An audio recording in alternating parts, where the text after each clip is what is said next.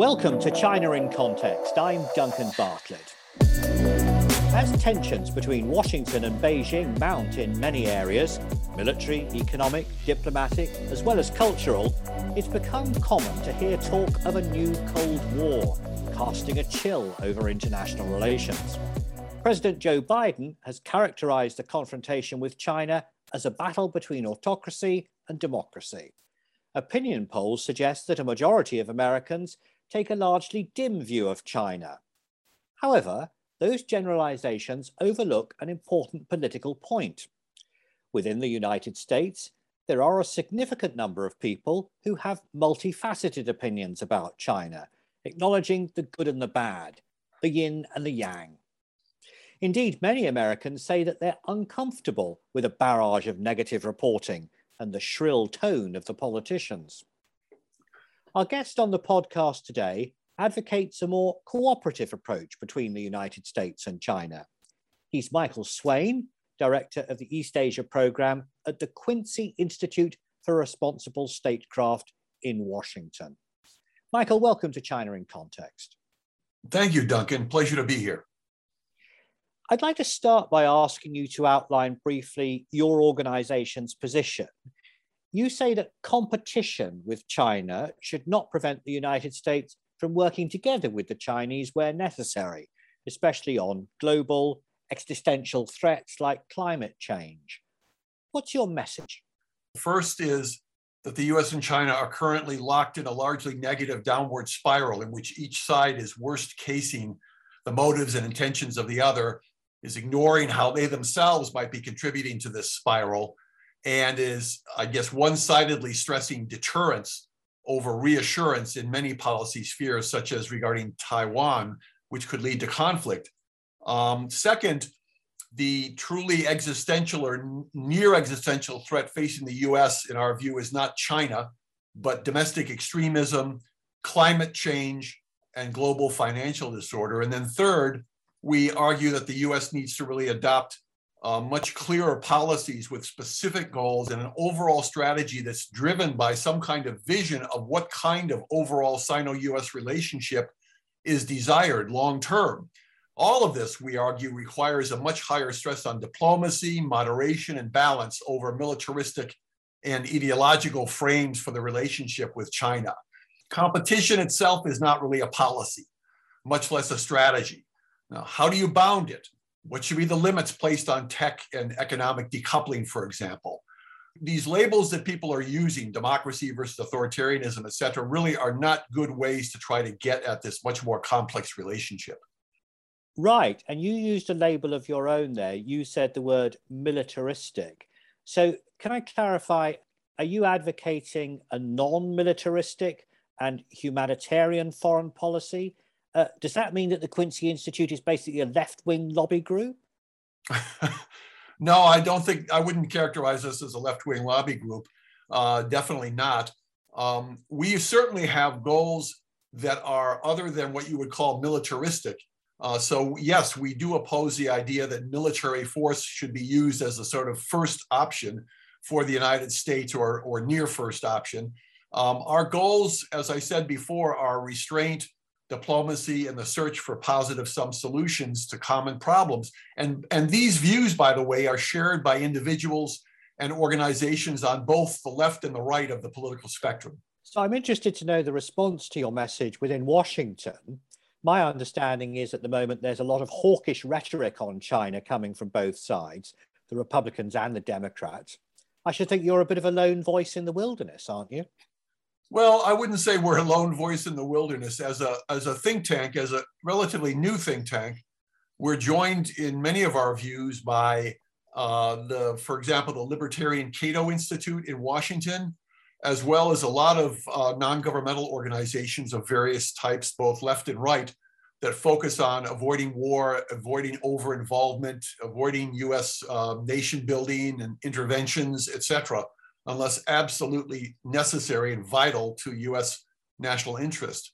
And our viewpoints also supported either in part or in whole by many China analysts, uh, former US government officials uh, to do with Asia or China, and even some members of Congress.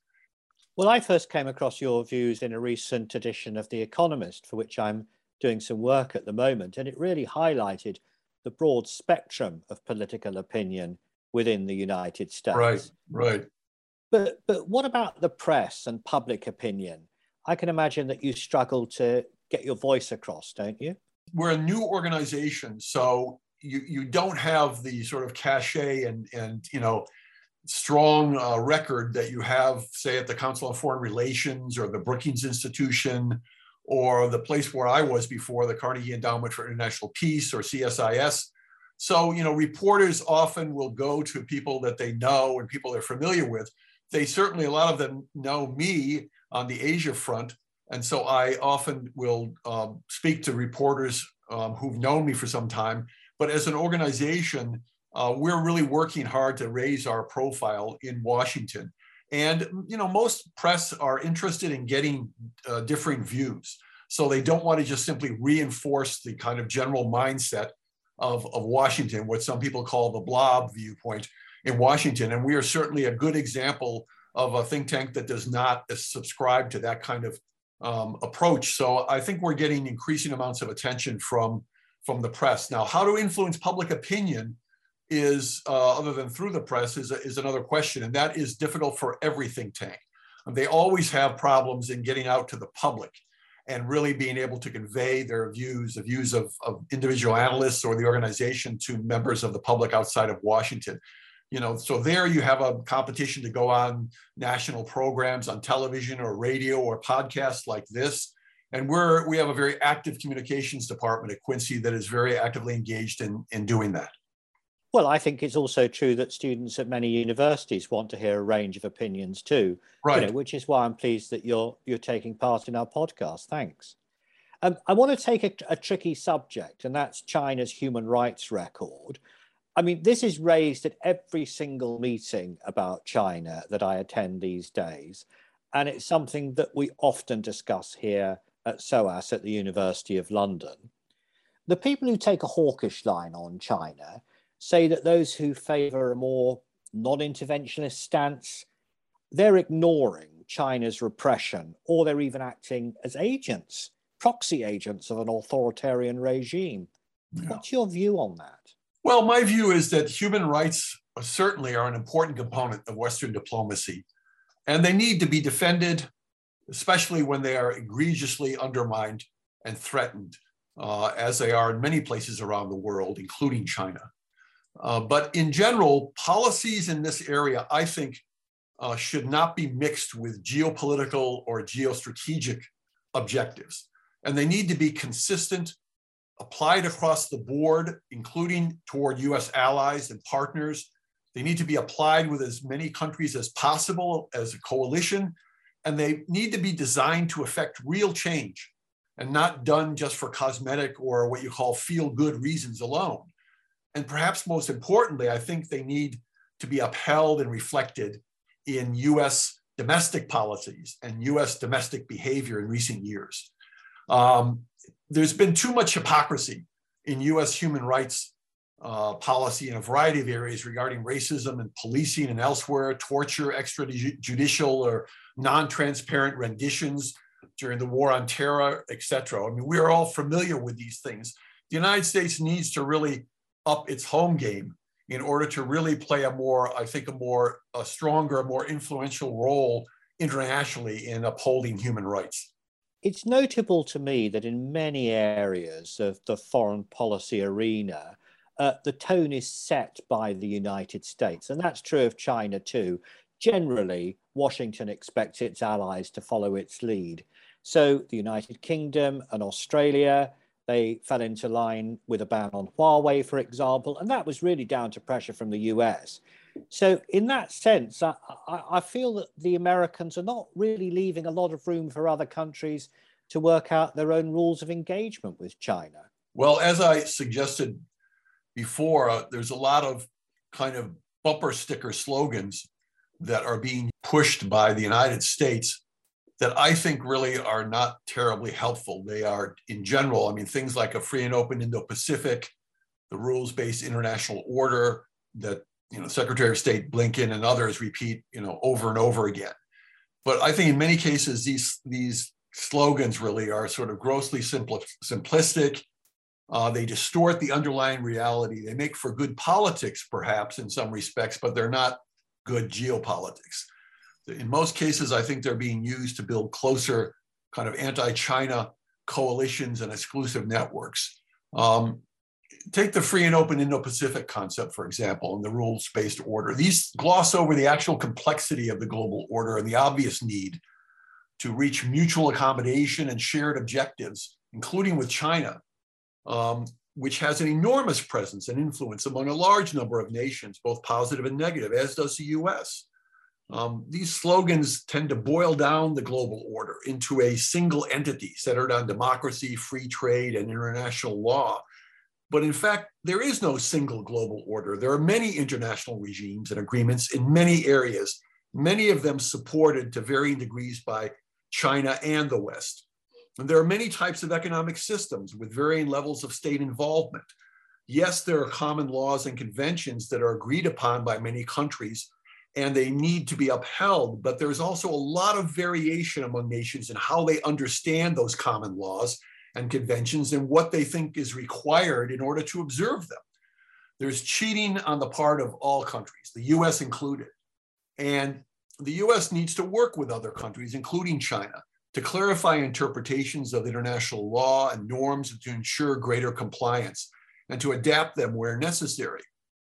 So I think a lot of these kinds of labels really need to be pierced in some ways and replaced with the much more com- complex situation, which, as I said, is I think really what the reality is for for the United States and China. So we'll be drawing the podcast to a close fairly shortly, Michael. But before we do, could you say a particular recommendation that you have on how to reduce the risk of conflict between China and the United States? Sure. I mean, I'd say that first and foremost, the two sides need to stop the zero sum rhetoric and the demonization that is going on.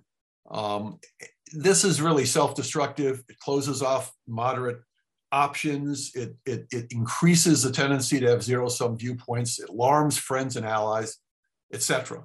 Uh, I think that the United States also needs to really develop much more concretely what its goals are towards China? What is the vision that it has of US China relations longer term? Uh, what's negotiable, what's not negotiable, and how best to achieve these goals? It, it hasn't really done that as far as I can tell. It's done a China policy review, it says, but we've seen no sign of it.